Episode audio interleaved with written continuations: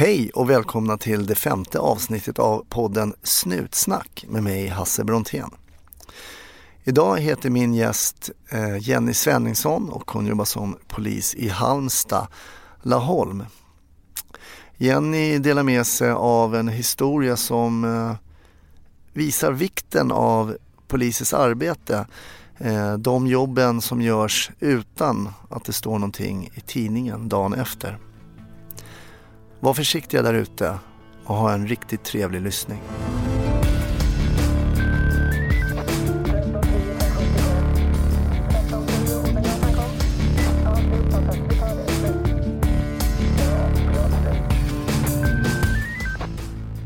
Välkommen till Snutsnack Jenny Svenningsson. Mm, tack. Från landet. Ja, jättemycket på landet. Så långt från Stockholm man kan komma nästan. Du jobbar som polis var? Eh, Halmstad, Laholm. Halmstad, Laholm. Ja, i Halland. Ja. Mm. Var det något som du hade drömt om att jobba som polis i Halmstad, Laholm? Ja, kanske inte just i Halmstad, Laholm. Men det kanske låg nära till hands. Ja, det har jag ju alltid velat bli polis. Är det så? Ja. Hur kommer det sig då att du ville bli, jobba som polis? Det är två grejer tror jag. Um, för det första så när jag var liten så hade vi sådana här kommunpoliser. Det har man ju börjat med nu igen. Men då hade vi eh, ja, en liten polisstation ju, i mm. Getinge där jag kommer ifrån. Mm. Eh, lite norr om Halmstad. Och eh, där var det en gubbe, jag kommer inte ihåg vad han hette nu men han var ju visa upp cyklar, hur man skulle ha med reflexer och hur man inte fick cykla och hur man fick cykla och hjälm och, och sådär. Och jag tyckte han var, även om han var en gubbe liksom, han var riktigt säkert 40. så tyckte jag han var så, så cool. Så gammal? Ja, ja jättegammal.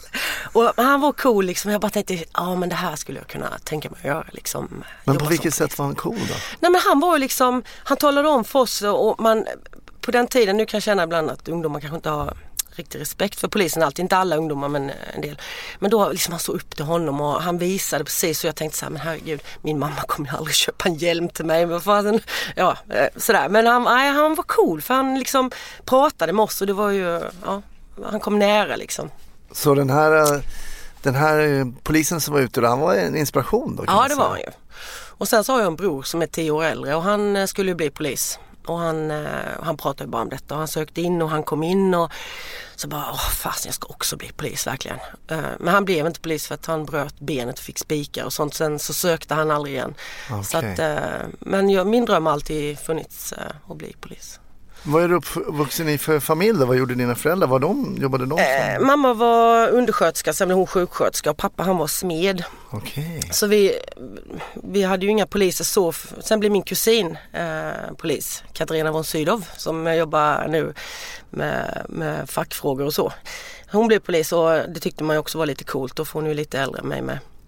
Eh, men inte så att vi hade någon närmare så i släkten som var polis eller sådär. Men mm. ja, jag ville bli det. Hur gammal var du när du sökte till polisskolan? Oh, jag var ju jättegammal då och jag tänkte att de vill inte ha mig för jag är så gammal. Jag var ju 32 när jag sökte. Okej, så det var det här drömyrket då väntade ja, du lite Ja, för jag med... fick barn jättetidigt. Ja, jag jag var bara 17 när jag fick eh, min dotter Kitty. Okay. Eh, och då tänkte jag, ja men nu, jag kommer aldrig bli polis för jag trodde att de bara ville ha unga människor liksom där. Eller okay. 32 är ju ganska ungt också. Absolut. Men jag trodde att de ville ha liksom 20-åringar, 22-åringar sådär.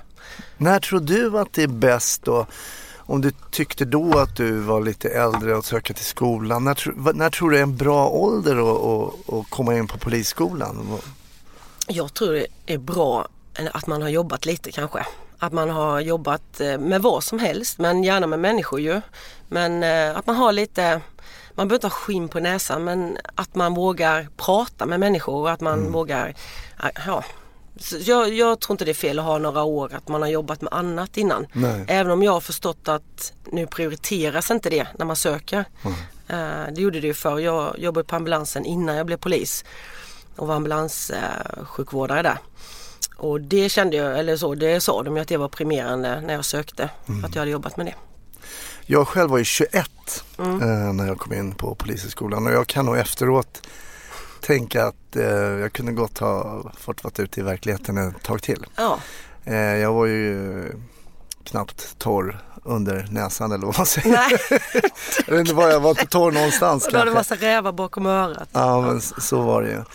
Eh, nej men så att jag tror att det ligger någonting i det, att det är Mm. nog inte dumt. Och då får jag fråga dig, hur mycket värde var det att ha med sig yrket som ambulanssjukvårdare att sen komma till polisyrket? Men det var ju jättebra. Eh, man har den här tryggheten att vara i, för det första vara i stressiga situationer, ta hand om människor nu. För vi jobbar ju också med akutsjukvård i viss mån som polis men just den här mm, mm, ja, situationer man kan hamna i där det är stressigt och du ska kunna agera, du ska kunna liksom sköta ditt jobb. Det har man ju med sig och att man kan möta människor i sorg, stress, eh, ar arga människor. eh, Alltså att man kan bemötande helt enkelt. Så det var ju jättenyttigt. Ja. Ja. Jag tyckte alltid det var så skönt när man var på olyckor när ambulansen kom. Mm, nej, men det har ju kollegor tyckt bara, åh fast vad bra att du, för man får så ett, för nu kör vi ju på mycket hjärtstopp och sånt Ja. och har med oss en hjärtstartare och likadant när det har varit trafikolyckor och sådär att kollegor då bara, åh fan vad gött att du, du har varit ambulanssjukvård och då sköter du allt det där. Bara, oj, oj, bara lämna det till mig. Du får gärna stötta lite, det gör ingenting. så, men det är en trygghet ju. Det skulle jag också tycka om jag åkte patrull med dig, att det var jätteskönt. Ja, jo, men det förstår jag. Och, har- och det har väl blivit, eh, du får rätta mig om jag har fel, men det känns som att det har blivit lite bättre på polisen just med den biten med eh, första hjälpen eh, insatsen. Ja, bara de här tio åren jag har jobbat så är det ju jättestor skillnad bara de senaste fem åren. Vi har fått väldigt mycket utbildning i akutsjukvård eh, på våra utbildningsdagar som vi har. Eh, så att jag tror de flesta känner sig väldigt trygga eh, i detta nu mot vad man gjorde för eh, ja, 8, 9, 10 år sedan. Så ja, det är viktigt. Eh, För det kändes också, i något fall kändes det fel att man väntade på ambulansen när man kanske skulle kunna ha gjort någonting själv. Jag har något minne när jag nog kunde, när jag var så. Ja, men såklart. Och vad man än gör, alltså man stoppar en blödning, om du stoppar den på fel sätt, ja det är ju inte hela världen, bara du gör någonting. Men har du en utbildning eh, med de basic sakerna så, så kan du göra så mycket och du är trygg, alltså du känner att det här, det här kan jag och då, då är det mycket lättare att ta tag i uppgiften också och, och göra rätt. Så att nej det är jättebra att vi får har fått så mycket utbildning i det. I alla fall i Halland, jag vet inte hur det är i övriga Ja, landet men jag tror det är ganska bra. det blev bättre. Mm. Men eh, när du var färdigutbildad polis, kom du direkt då till eh, Halmstad? Ja, ehm, när vi kom ut så behövde de poliser i Halland och Halmstad. Så att ehm, jo, vår kull, vi kom dit vi ville. eh, Okej. faktiskt, så jag kom till Halmstad så det var jättebra. Ehm, Jag har ju bett mina gäster att ta med sig en historia som, som har påverkat dem och som, en sån där som man kommer tillbaks till lite ibland. Och, eh, jag vet att du har med dig eh, din historia. Kan du berätta vad det, vad det är för någonting som du har tänkt på? Eh, alltså vi, eller vi, ja man har ju varit med om lite saker sådär. Eh, Inga skjutningar och sånt direkt men, eh, och, men för mig, jag, jag vet inte vad jag ska säga men jag, jag gillar ju jag gillar när det är action alltså så, jag, men jag brinner för de små människorna liksom. Eh, de här och det som jag har tagit med mig och som berör mig och som jag tänker väldigt ofta på eh, är en händelse med en pojke som ville ta sitt liv. Vi hade åkt på ett larm, nu vet jag inte hur långt innan eh, det var den här händelsen jag, som jag ska berätta om men då var det en eh, pojke, jag tror han var i, jag vet inte vad kan han ha varit då, 14 eller något. Det var för ja, något år sedan.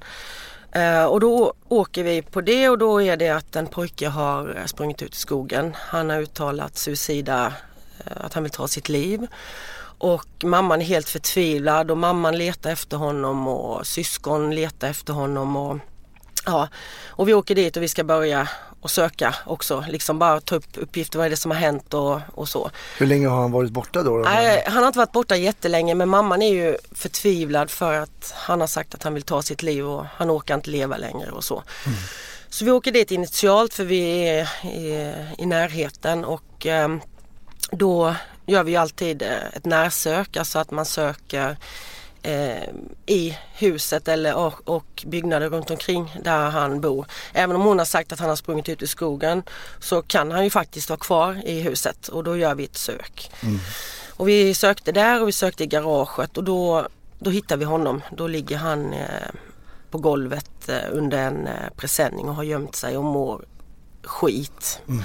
Jättedåligt mår han och eh, då blev det ju liksom att vi ja, shameade han till PIVA och det här, eller BUP eh, och så. Så att han ska få hjälp. Och, eh, det, det, det, så var det f- första gången jag mötte den här pojken. Jag tänker om jag, om jag får backa lite Ja, där då. Ni, när ni åker på det här jobbet då, då, då får ni reda på att det är en pojke som eh, har stuckit hemifrån Mm. och att eventuellt han vill ta sitt liv. Mm. Ni kommer till platsen och det är ju mycket att tänka på här. Jag menar du, har en, du ser att mamman är i upplösningstillstånd Ja. eller någonting. Hur, hur, eh, hur bemöter man det när man kommer fram? För egentligen är ju då kanske primärt att hitta pojken Ja. men du måste ju då passera den här barriären som då är mamman. Och Ja. få, hur får du information av en sån upprörd eh, person? Då? Det är ju, för det första måste man vara väldigt lugn själv och att man jag, jag, jag gillar ju att kramas. Så man får alltid en kram och, och man märker att det funkar. Liksom. Vissa människor vill ju inte kramas. Nej. Och jag kramas ju inte med alla. Men i sån här situation så, så då gör jag det och då är det lite lugnande tror jag. Ehm, och sen säger jag att nu är vi här, vi ska hjälpa dig nu. Och nu får du försöka andas och prata med mig och säga vad du vet. Och det brukar funka och det funkade jättebra. Eh, hon berättade att hon har varit ute och letat efter han i skogen och, och det här. Och då förklarar jag att vi kommer göra så här och så här. Vi börjar med att leta i ditt eller ert hem. Just det. Ja, och då när man, jag tror också, jag har ju inte varit själv i hennes situation men jag tror också att det är lugnare att veta vad det är som kommer att hända. Eh, att man berättar det, att man inte bara, ja men nu får du stå där, nu ska vi och så, utan man är lugn för vi hinner prata de här minuterna för att lugna och, och förklara. Mm. Eh, så att det, så vi började vi med närsök och då hade han ju gått in och lagt sig där. Mm. Ja.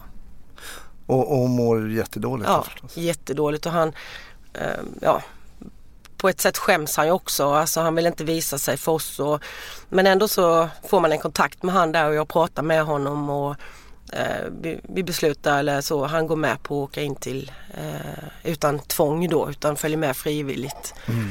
Så då sitter jag med han i polisbilen för han vill åka med, med mig och så åker mamman med också fast bakom då i egen bil. Och, Okej. så vi fick en liten kontakt där Ja. kände jag. Även om inte han pratade jättemycket så, så fick vi det. Och kände jag. Och sen, sen var det ju, sen kan inte jag säga hur lång tid det tog emellan där. Men eh, ja, några månader kanske så får vi ett, eh, ett jobb på den här adressen igen. Och då kom Några jag, månader senare Ja då eller? precis. Att en, eh, att en pojke då eh, har klättrat upp i ett träd och att han har lagt en, eh, ett rep om sin hals och, och, och tänker hoppa. Men vänta nu, så du, känner du igen den här adressen då när ni får det här jobbet Ja, eller? Så du, ja. direkt vet du att det måste vara den här eh, pojken Ja, som... jag förutsätter att det är han. Sen kan det ju vara någon annan på den adressen men eh, vi får ju namnet också och jag, jag eh, vill nog koppla det till att det var samma eh, pojke då. Just det. Mm. Vad tänker du då, då när du är på väg och det är den här kanske pojken? Åh, då igen? tänker jag så här, nej inte nu igen. Såklart. Och, och det här, bara inte han, vad ska man säga, lyckas denna gången. Alltså ho- bara vi kommer fram i tid och, och allting som går runt i huvudet liksom. eh, Nu, nu satt han ju, eller stod i träd. Men snarare, han var ju inte bara borta den här gången utan Nej. Men kommer ni fram direkt till trädet höll jag på att säga. Men alltså hur? Vi parkerar på, på vägen utanför huset där och mamma, "Ja, han ser ju trädet på baksidan av huset där då. Eh, jo, men när vi åker fram så, så säger jag till min kollega att, för det brukar ju vara så att man brukar läsa av varandra vem som är duktig på vad eller sådär. Men jag säger det att han har jag varit hos tidigare. Jag börjar prata med honom. Ja, absolut, gör det. Sen behöver inte det alltid vara en fördel att man har träffats innan. För att han kanske inte tyckte om mig eller kände sig trygg med mig. Men det är ändå, min känsla var ju att det var så. Det. Så jag kände att jag vill gärna prata med honom eh, först. Mm. Och eh, eh, där var det lite mer bråttom kände jag. Alltså när mamman kom, jag kommer inte riktigt ihåg vad jag sa till henne men jag sa att jag, jag, jag går och pratar med honom. Och hon säger, har inte du varit här innan? Ja, jo det har jag så. Så eh, går jag till det här trädet och han är, Men är han i det här trädet då? Har han en snara runt Ja. halsen då och säger att han vill ta... hoppa, ta sitt liv. Men vad tänker du när du går fram? För jag menar det här är ju oerhört viktigt vad du säger. Jag menar, Ja. Och jag har ju ingen utbildning i eh, hur man pratar med, alltså jo utbildning från vården och så liksom men inte det här som man som polis har som, vad heter det? Eh, ja, men eh, kanske förhandlare? ja, förhandlare. Ja, Mm. sån utbildning har man ju inte. Nej. Så man får ju, eller ja, man får gå på sin, sin erfarenhet och sin, så, så som, eh, ja att man är, mm, ja som man pratar med vem som helst som man känner som mår dåligt. Så Mm. Man får Men- vara mänsklig. Tänker du de här stora tankarna då att liksom om jag säger fel så kanske Ja, en ung person tar livet av sig? ja såklart. Det är, när, när jag stod där så, usch jag får såna gåshud eh, Så tänkte jag så att om jag säger fel sak, om jag säger, eh, säger något som inte han eh, klarar av eller som han inte tycker om eller då kan han ju bara hoppa. Han har ju sagt att han ska hoppa. Mm. Eh, jag, jag måste säga jag måste säga rätt saker. Och vad är rätt saker? Ja, precis. Eh, Och jag har aldrig varit i den här situationen tidigare heller. Nej. Där jag ska försöka tala bort någon från att ta sitt liv liksom. Vad säger du? Åh, när han står där så, så säger jag hans namn då. Så, så säger jag, kommer du ihåg mig? Eh, och jag tror han sa att ja, jag känner igen dig. Eh, men så kan du inte komma ner så kan vi prata. Vi har ju pratat innan liksom. Eh, jag kommer inte riktigt ihåg vad jag sa mer för att eh, där och då det var en sån stressig situation för mig och för han också såklart men just för mig. Men jag, jag vet att vi stod där länge och, eh, och, jag, och jag, man vill inte lova för mycket heller. Jag kan inte lova att det ska bli guld och gröna skogar. Jag kan inte lova att allting kommer bli bra. Nej. För det kan inte jag veta. Nej. Men eh, jag tror jag sa att det blir bättre. Eh, liksom du är ung nu och det kan finnas mycket i ditt liv som inte funkar. Men man, det finns hjälp att få. Det finns folk att prata med. Gör inte detta. Eh, och det, det som var så bra också det var att mamman och de andra i familjen hade backat undan. De står inte där utan det var han och jag liksom. Och min kollega stod en liten bit ifrån men eh, Kan han, det ha varit till din fördel att mamman inte var där Ja. tror du? Det tror jag. Jaha. Eh, för då var det bara han och jag. Han, eh, alltså man försöker känna sig in i en annan människa. Han behöver liksom inte ha någon fasad eller någonting mot sina, sin mamma eller så utan det var bara han och jag. Det vi pratade om. eh, ja, jag vet inte men jag tror det var fördel. Mm. Att det bara var han och jag. Kände du på något sätt under det här när, under samtalets gång var det var på väg någonstans? Kände du att nu kanske han gör så eller nu kanske han gör så eller hur? Jag, upp, ja, men jag upplevde nog ändå att han var rätt så lugn liksom. Men det vet, som man har läst och hört, att de kan ju vara jättelugna och bara säga det man vill att de ska säga liksom och ändå så tar de sitt liv. Så att jag var inte alls säker. Eh, inte ens när han sa att nej, men jag kommer ner. Ah, Okej, Hur, men efter hur lång tid eh, sa han det då? vad kan vi ha stått där? En kvart kanske? En kvart? Ja. Var det en lång kvart? Ja, det var nog den längsta kvarten i mitt liv tror jag. Och man bara känner, man vill vara lugn på rösten men du vet när man blir eh, ja, rädd så eh, jag ville inte att han skulle höra att jag var rädd. Jag ville inte att han skulle känna att, att eh, jag kanske inte hade riktigt koll på situationen. Alltså så, eh, jag kan inte styra honom liksom. Nej. Mer än vad, med vad det är jag säger och så hoppas att han lyssnar. Men kände du att du inte hade koll på situationen? Eller Alltså jag hade ju koll på situationen i den bemärkelsen att eh, jag, jag, jag kände ändå att det flöt på bra med vad jag skulle säga eller med vad det jag sa och att det nog gick fram hos honom. Men jag har ju inte koll på om han vill hoppa så gör han ju det. Ja. Och jag hoppades bara att han inte skulle göra det. Men då säger han alltså, jag kommer ner. Ja, jag kommer ner. Och vad händer då? Då klättrar han ner. Då tar han först av sig den och så klättrar Snaran tar han av sig? Ja, så- så- ja som väl var. Och sen han klättra ner och så tar jag liksom emot honom. Och fortfarande så är mamman eh, liksom inte, går inte fram då utan jag lägger armen om honom så säger jag, ska vi snacka lite? Ja det gör vi, han. Så då sätter vi oss eh, med, ut med husväggen där och eh, sitter jämte varandra och pratar lite. Och um, inte så mycket om det som har hänt utan mer om hans hund kommer och vi pratar om hunden och mm. vi klappar den och jag berättar att jag har en hund och mm. sådär. Så att det, ja, det blev bra. Sen efter en stund kom mamman också men eh, ja, det, det var så jäkla skönt när vi satt där och lutade oss mot husväggen. Jag bara, oh, ja, tack för att du mm.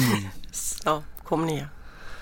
För frågan då, det, det, det, kan man ju kanske inte få ett, eh, ett, ett, eh, helt, det är inte ett helt enkelt ställd fråga men om han nu inte hade kommit ner utan hade hoppat, hur hade man som polis i det läget reagerat? Hur hade du reagerat då? Då, eh, ja, jag, jag hade ju försökt att fånga honom men han var en ganska stor kille. Aha. Men det absolut och sen ja, sen hade man ju fått ta bort den här snaran så fort det går. Hade du de tankarna? Ja, ja men absolut. Absolut. Så du hade en plan mm. B liksom om det är så att han hoppar, ja. vad, vad gör jag då? Ja, men precis. Och att min kollega var så pass, inte stod precis tätt intill men ändå var beredd och att vi kunde vara två och fånga upp och så. Så visst hade jag vid den planen liksom. Ni sitter och pratar sen och jag förstår att det känns väldigt bra att han har kommit mm. ner bara. Vad hände sen då? Sen sitter vi där en stund och pratar han och jag och hans mamma kommer lite där och eh, och så bestämmer vi att nu så åker in till BUP och så, och BUP är alltså barn och ja, barn och ungdomspsykiatri? Ja precis. Ja. Så att han får prata med någon och eh, så här. Och eh, jag tror att han åkte med mig den gången också och att mamman åkte efter med bil med, med det. Eh, och jag är bara så glad liksom. Uh, jag är så glad i detta att, att, det inte, att det gick bra. Men vi åker in och ja, jag kramar om honom och jag säger jag, kan, jag vet inte hur det kommer bli men jag hoppas verkligen att du kommer ur det här och att du kommer få ett bra liv liksom. Mm. Du har ju hela din familj som stöttar dig och och så. Um, och sen lämnar man ju då och så lämnar man och så tänker man, uh, jag undrar hur det kommer gå liksom. Mm. Jag, jag, tänker också då, ni, då har ni, ja då var det ärendet klart så att säga och ja. då fortsätter ni er arbetsdag. Ja. Men är man inte helt dränerad efter en sån här, det måste ju vara ett oerhört liksom adrenalinpåslag för dig. Du har full fokus på att en ung person inte ska eh, ta sitt liv ni lämnar av honom på, eh, på BUP där och sen är det bara ut och jobba igen då? Ja nu är det ju så att vi får ju, eh, vi har ju grupp på, på, på jobbet och de, de är väldigt bra. Alltså när man har varit med om något jobbigt så ringer de alltid upp och frågar hur mår du och hur vill du ha ja, ett samtal? Så. Ja visst, så. de är jättebra. Var det så i det här fallet då? Eh, faktum är jag kommer inte riktigt ihåg. Mm. För de har blivit ännu duktigare nu det sista året här. Eh, men eh, jag tror min chef tog mig, men det var nog dagen efter. Okay. Eh, men jag pratade med min kollega och jag, jag, är liksom inte rädd för att säga bara hej, jag mår skitdåligt nu. Aha. Bara nu vill jag prata med någon. Så, det. Men det är klart inte alla som är sådana kanske men jag jobbar med en väldigt bra kollega så vi pratar och sådär. Men ändå finns de här tankarna, hur det kommer gå för den här killen och kommer man få jobb där igen på den adressen? Och, men så var det så här att um, jag vet inte hur hon kontaktade mig men på något sätt så kontaktade mamman mig mm. ett tag senare. Uh, och tackade för allt och att jag hade betytt jättemycket och man bara, oh, ja, jag, mm, ja. Och då, Hur känns det när någon, ja, när någon det, säger så? Oh, det känns ju, jag har liksom bara skött mitt jobb om man säger. Mm. Fast visst absolut mycket mer hjärta och tankar bakom vad jag säger och gör eh, och så när det är sånt här, eh, sånt här jobb såklart. Men, eh, och jag har bara varit jag eller så. Så när någon säger att man har gjort skillnad i deras liv så ja, det är ju nästan som man det betyder ju jättemycket. Det är, den, det är den bästa belöningen man kan få. Så hon ringer och berättar det för dig? Mm, hon skriver nog ett mail eller något sånt där. Hon, hon fick min jobbmail eller något sånt. Och, och sen så um, lite senare så frågar hon om, om de får träffa mig, hon och hennes son. Okej. Eh, Ja, jättekul bara. Och då träffas vi, då kommer de hem till mig. Eh, och då fikar vi och då, detta är ju ett tag efter. Jag kan inte säga hur lång tid efter men några månader senare. Och då har han ju fått hjälp. Och de har, ja, jag ska inte säga att de har hittat vad som var felet men det har varit så mycket med allting och han har provat massa olika mediciner och behandlingar. Och, men hittat rätt. Så nu börjar han liksom, nu har han kom, börjat komma tillbaka och börjar må bra.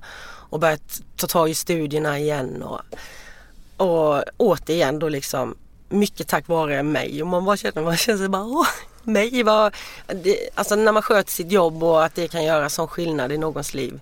Sen har ju de jobbat jättemycket, det är ju inte bara jag, det är absolut inte bara Nej, jag. nej, jag förstår. Nej. Men du gjorde ju onekligen ett jättebra jobb på, på platsen. Där Ja? Det gjorde jag nog. Ja, häftigt. Mm. Men jag tänker att du berättar också att du ehm, Dels så har du inte någon som helst utbildning i att ha, komma till en sån här situation där man ska prata med någon som, eh, som precis ska ta livet av sig. Eh, Hade inte det varit av värde att kunna gå en eh, utbildning och kanske veta ungefär lite vad man ska säga. Man pratar med folk som mm, Psykisk ohälsa är ju så vanligt idag Mm. också. Att, Jättevanligt. så att det- det låter ju som någonting som inte skulle vara helt omöjligt för en polis att komma på. Nej. Nej, det är det ju inte. Och vi kommer ju ofta på, på arbeten, jobb där folk mår jättedåligt. Kanske inte att de har uttalat att de vill ta sitt liv men, men att de mår jäkligt dåligt. Och, och, och givetvis där de uttalar att de vill ta sitt liv också fast de har liksom inte tagit tabletter eller har snarare runt halsen eller men Och ibland, jag har ju kommit på jobb där man har kommit för sent. ja precis. Och då är det ju helt kört. Ja. Mm. Och sen tänker jag lite också på vikten av, jag tycker att det låter jättebra och framförallt i Halmstad som där du jobbar då, att man tar tag i den här biten och, och, och pratar så här. Det har, har ju varit då kanske att man har pratat med sina kollegor Mm. och bollar. Det gör man ju ofta såklart med automatik. Man har varit kanske på en olycka eller på någonting sånt här. Mm. Men hur viktigt skulle du säga att det är att kunna känna tryggheten och säga så här, men jag mår, jag mår uselt för det här påverkade mig väldigt mycket. Mm. Hur, hur viktigt är, det? Ja men det är jätteviktigt. Eh, att man fångas upp för mentaliteten idag vad jag har förstått mot vad den var förr att förstoppar du i ryggsäcken och så du håller ju inte på och gråter eller mår dåligt utan du är polis.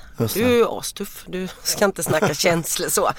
Men det är ju helt annorlunda nu. Eh, man pratar om det med sin kollega och, man blir också uppringd alltså av eh, den här POSOM-gruppen då som eh, håller i och så får man prata och, och ibland har det varit sådär, nu senast vi var på något, nu kommer jag inte ihåg riktigt vad det var men då bara man upp och prata och jag bara känner, men jag, jag behöver inte det. Eh, kände jag för jag, visst det var jobbigt men nej, jag kände inte att jag behövde sitta och prata men ja men följ med i alla fall, ja ja. Men sen efteråt så bara, ja men det här var jättebra. Vi fick ju allas, inte bara inte bara det jag hade sett och varit med om, det var också ett självmord. eh, Och det hade han ju lyckats då. Vi, vad vi hade sett och gjort, vad mina kollegor hade sett och gjort. Och vi fick man hela bilden. Och det är faktiskt jät, jät, jäkligt bra. Alltså, så det är inte alls fel, man ska, man ska gå och snacka om man nu blir erbjuden det. Och blir man inte erbjuden om man vill prata så ska man absolut säga hej, jag vill snacka. Och så får de lösa det. Alltså vilken, eh, vilken spännande historia, alltså verkligen och Ja. emotionell. Och, Ja, väldigt emotionell. och jag tänker på att många gånger har man ju kört just det här det man kallar som en transport kanske, att man kör en person som mår dåligt som man kör från en från plats A till plats B och man vet aldrig vad som händer egentligen med de här människorna som man ibland pratar Mm. med under 10 minuter, en kvart i bilen och ibland får lite kontakt och ibland lite mindre kontakt. Men här har ju du varit med hela resan verkligen och det Mm. Ja. ju Och jag blev jätte- så glad att de kontaktade mig liksom. Och det var ju som mamma sa att eh, vi känner att du är en del av att det blev som det blev bra och du är en del av hans tillfrisknande också. Mm. Så, och det, detta var ju helt om jag ville träffa dem, det var inte så att vi måste träffa dig utan Nej. och jag bara kände ja, alltså kan jag, kan jag göra någonting och det var ju jättekul att träffa honom och mamma såklart och se att han mår, mår bättre och att vi säkert aldrig, tror jag nu, kommer åka. Så du bjöd hem dem på en fika ja, alltså? de får komma hem. Det står aldrig i tidningen att polis bjöd hem eh, på fika. Nej. Nej, men via den här podden får man reda på vad poliser faktiskt eh, verkligen hittar på för saker. Och det här Ja. var ju jättehärligt. Ja, det var det. Ibland är det tvära kast i livet och det är det också i, i podden Snutsnack. Mm. Eh, Jag brukar alltid runda av med lite så här underhållning som har med poliser att göra. Och följer du några polisserier eller någon, eh, någon speciell film som du gillar när det kommer till Har du, Gillar du att kolla på svenska polisserier och sånt där? Det är så här, eh, jag, jag, jag är inte så mycket för tv överhuvudtaget. Jag tittar på nyheterna. Ja. Och sen så ibland liksom sätter jag på den och, och, så, ja, och så var det Beck eller så var det något annat. Och då, då kan jag titta och jag gillar egentligen, eh, jag kan säga så här, innan jag blev polis så gillade jag alla polisserier. Ah, Alltså de var ju så bra och man bara herre Jesus så där ska jag göra. Ja. eh, sen när man blev polis och har jobbat några år så bara nej men vad händer i Wallander liksom? aspiranterna åker själva. Bara, två aspiranter åker i en bil och jagar en, eh, en eh, busbil som skjuter mot dem. Bara, hur, hamnade de där? Bara, nej, det, det blir så konstigt. Det blir lite, eh, alltså, lite overkligt helt Ja enkelt. lite Ja. så. Då, alltså en, en aspirant får inte ens i princip inte gå på toaletten ensam. Nu är det många som inte kommer söka till skolan så jag måste ha med Nej en- men man har ju sin handledare eller Ja, instruktör med sig. Ja. Man åker inte själv. Så det är lite sådär. Och sen, men jag, jag tycker Beck eh, är ganska eh, bra. Och Ja. sen, sen innan jag blev polis så gick den här mo- mordkommissionen. Ja, Mm. okej, Jag- men är inte det danskt? eller? Jo. Ja. Ja. För det är bra, då vet man inte riktigt om Nej det då visste man ju inte. De satt ju i en buss där och höll på att utreda brott. Ja, den var bra. Om jag skulle se den nu kanske inte jag hade tyckt den var lika bra. Nej, det är klart man blir Men påverkad. sen var han ju snygg med. Han den... eh, Sånt är inte oviktigt. Nej, det är viktigt. ja, Alltså Jenny, stort tack för denna eh, jättespännande berättelse att du ville dela mer av den. tack. Och jag vet att eh, man kan hitta det även på Instagram. Där heter du Tilltufsade polisen med underscore va? Ja. Tilltufsade underscore polisen. Och där kan man ju faktiskt följa din vardag om man vill det. Ja, det kan man göra. Jag, jag blandar både jobb och privat och ibland blir det mer privat än jobb. Men eh, ja, Men ja men jag, jag har det som en liten dagbok också. Just det. Ja. Men är du tilltufsad som polis eller är det Jenny som är tilltufsad? Nej, när jag skaffade denna eh, Instagram så var det efter ett långt, långt förhållande. Och ja, han lyssnar ju inte på denna podden då så jag kan berätta. Han, eh, jag fick ju inte ha Instagram för honom. Ah, Så jag fick ta bort det och sen så bara efter ett tag så bara, in, alltså det var innan jag gjorde slut med honom, så bara, ah, vad fan nu jag. Men vad fan, jag har väl en Instagram om jag vill. Så då öppnade jag ett hemligt då och var tilltufsade polisen där. För då var jag lite tilltufsad av honom kände jag. Ja, okej. Så sen har det hängt kvar. Så det har inte med liksom att jag är en tilltufsad polis, att jag har Nej, blivit, jag eh, fått stryk eller så. Vad bra, då Ja. har vi en förklaring till Ja. varför, varför du har ditt nick på Instagram. Ja. Tilltufsade underscore polisen. Ja. Det är Jenny som nu har varit eh, den femte gästen i Snutsnack. Eh, stort tack för att du ville vara med. ja men tack för att jag fick komma.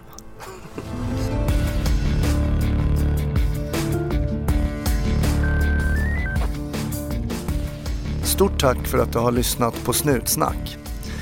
Jag lägger som vanligt en liten puff för eh, Snutsnacks eh, sida på Facebook som ju heter Snutsnack. Där kan man komma med feedback, kritik eller med någonting annat som man tycker är värt eh, att jag ska få veta. Kanske något tips eh, om vem man ska prata med.